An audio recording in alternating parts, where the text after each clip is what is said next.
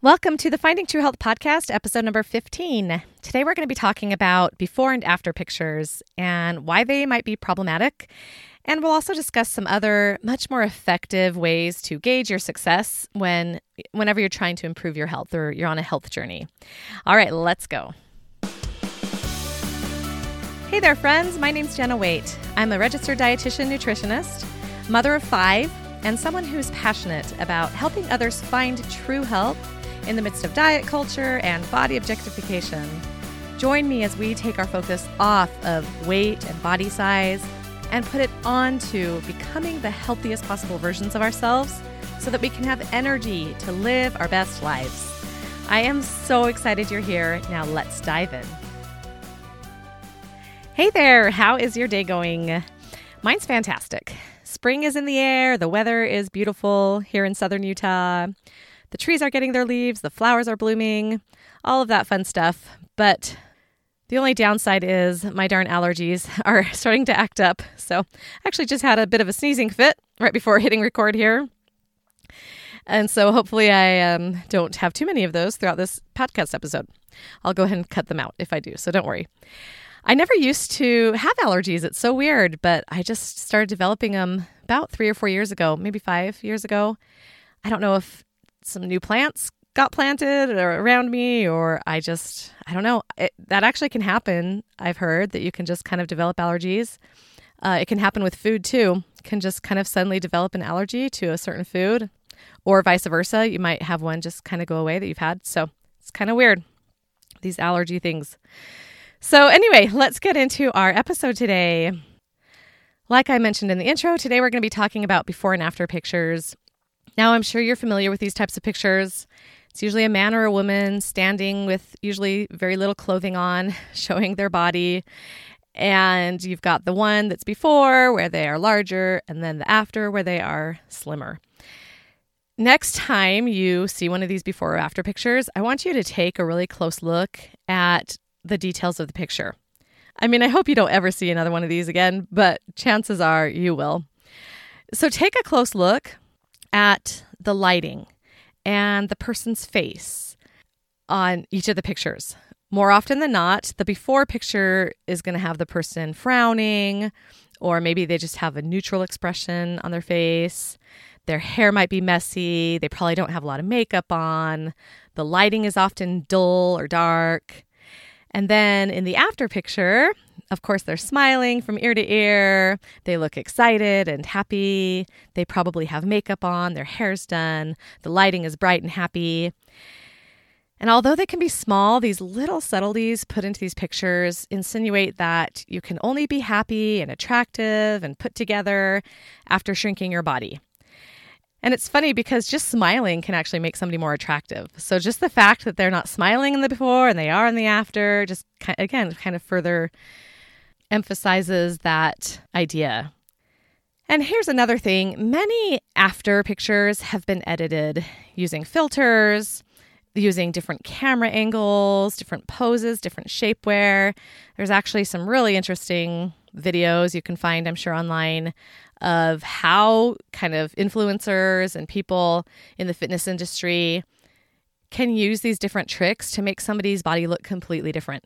In fact, a lot of before and after pictures are the exact same person on the exact same day, just posed differently and wearing different clothes and things.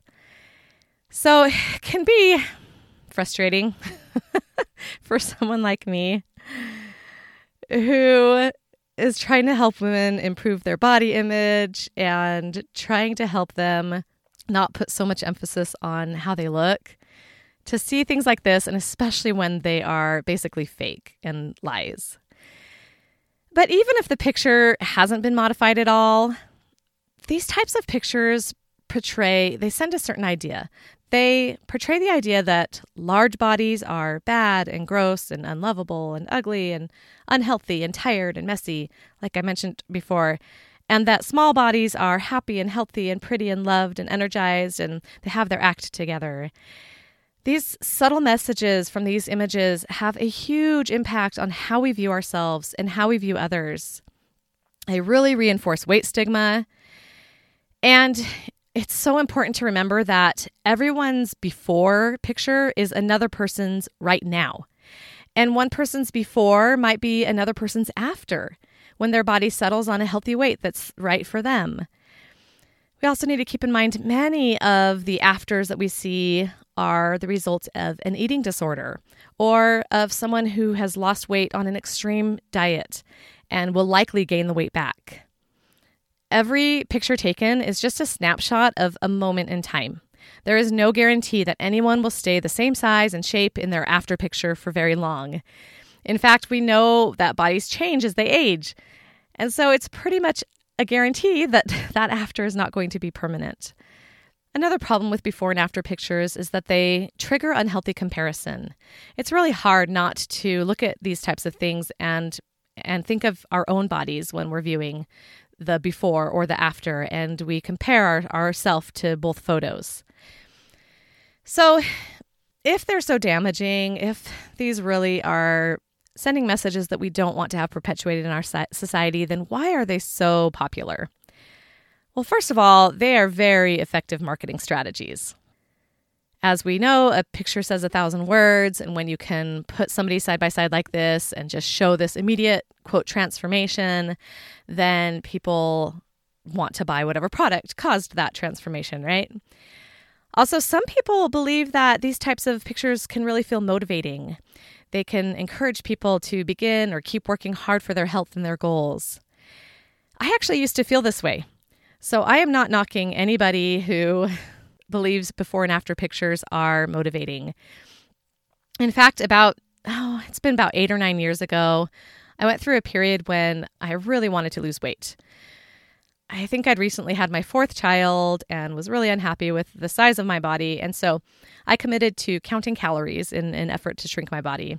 And this is before I realized that counting calories is a form of dieting.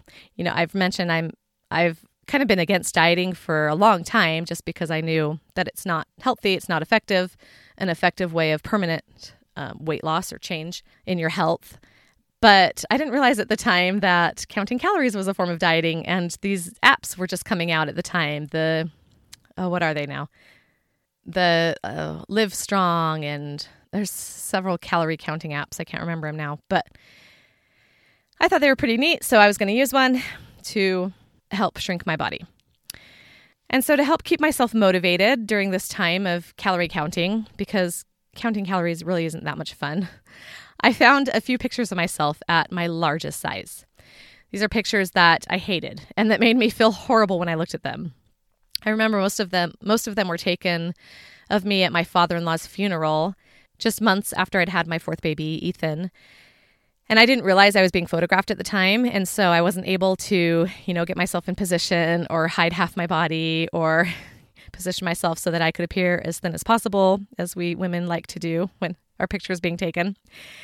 And so I was really shocked. I remember being really shocked when I saw the pictures and really upset. And so I decided to use these as my motivation for this. I wanted to change, right? I wanted to change how I looked. And then I found some pictures of me at my thinnest, my thinnest as a quote adult. So these are like when I was in college and on my wedding day, and pictures that had been taken over 10 years earlier before I'd had any of the 4 children that I'd had at the time. But I found these motivating because, look, I used to be that size, and so I can get myself back to that size. I wasn't comparing me to somebody else, to a supermodel or, somebody that I felt like maybe would be unattainable size for me to reach, but I thought, I used to be that size, so I can get there again. And then whenever I was struggling with the motivation to keep counting calories over the next few months, I would look at the 2 sets of pictures.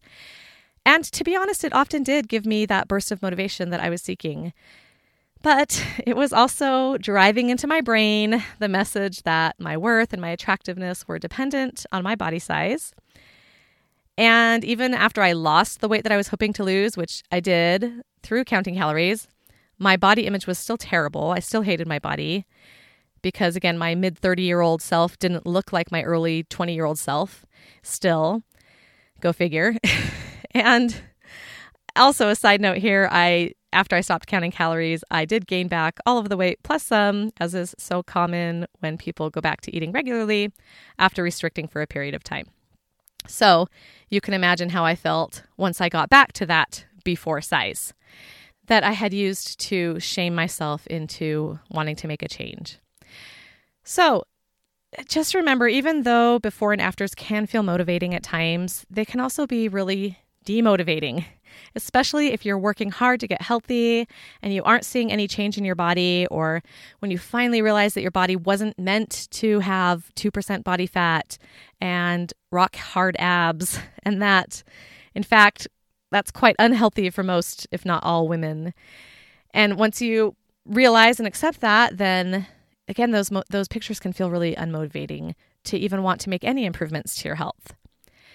I like to say for every person who might be inspired by these kinds of photos, I'd be willing to bet that there are at least 10 others who just feel worse about their bodies after seeing them.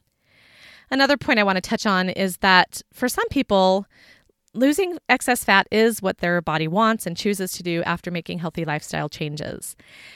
And if done in a healthy way, it often takes a fair amount of time and effort to lose those unneeded fat stores. And I don't think there's anything wrong with people feeling proud of those efforts. In fact, I think that they should feel proud and celebrate that accomplishment because it's a big deal. It's a big accomplishment.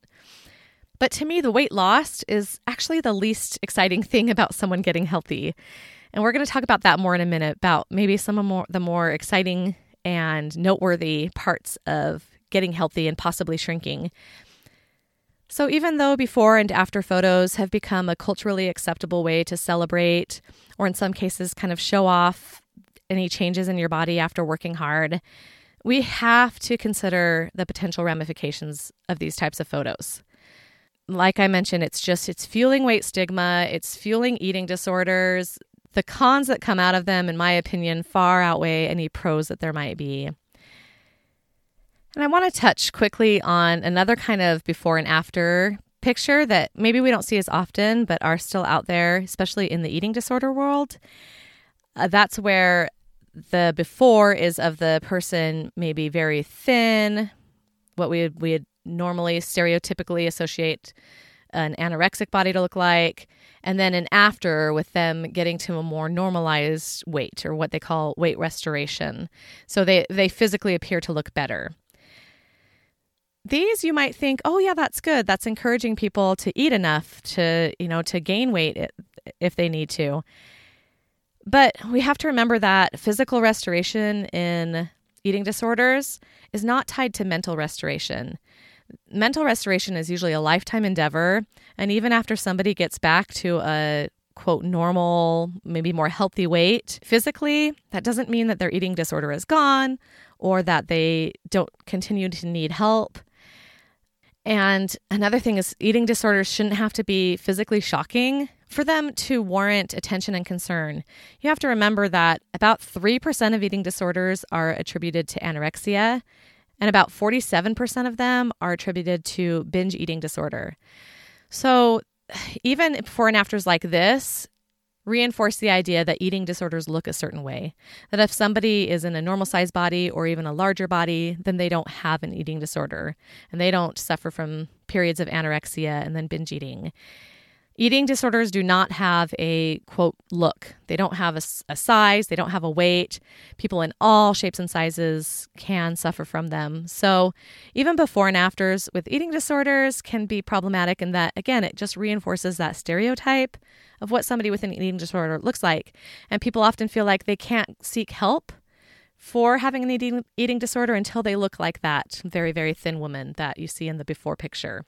And that's just not true. People can and need to seek help no matter, again, their size or shape, or how, quote, serious their eating disorder is. And we need to treat these people with the same concern and intensity as we would someone who looks like one of those before pictures. So that's just kind of a little side note there. So I want to talk about now a different kind of before and after. People who decide to ditch dieting or restrictive eating and learn the principles of intuitive eating and make peace with their body, make peace with food, they seem to have a whole set of befores and afters that are not reflected at all by their body size. In fact, some people might even gain a little bit of weight, but their overall health is so much better. These are the kinds of before and afters that you just can't see on the outside, but they are so much more, like I said, exciting and motivating and important than the shrinking of the body. So here are some common befores that either I myself have had or I've heard from others that they've had. Before intuitive eating, before making peace with food in their bodies, and then after going through the work to do that. So here are the befores. They say, I hated my body. I was often on a diet. I had frequent weight fluctuations. And remember, it's been found that weight fluctuations, so losing weight, gaining it, losing it, gaining it, that has been found to be far more harmful than the excess weight itself. They say I had low energy. Again, this is often due to dieting and restricting. They're not getting enough calories to support their energy needs throughout the day. They say I was often obsessed about food, and this is usually due to restricting and being overly concerned about what you're eating. They say I had frequent binges. I often experienced brain fog or like a kind of cloudy, confused brain. I tediously tracked everything I ate. I was often anxious around food. I didn't enjoy being around others. I was isolating myself socially. I was afraid to travel or to go to parties or things like that.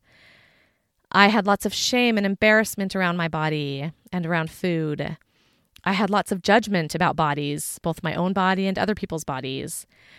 So these are the kinds of befores that a lot of women are feeling, whether they're dieters or not. These are just kind of common in our society, unfortunately.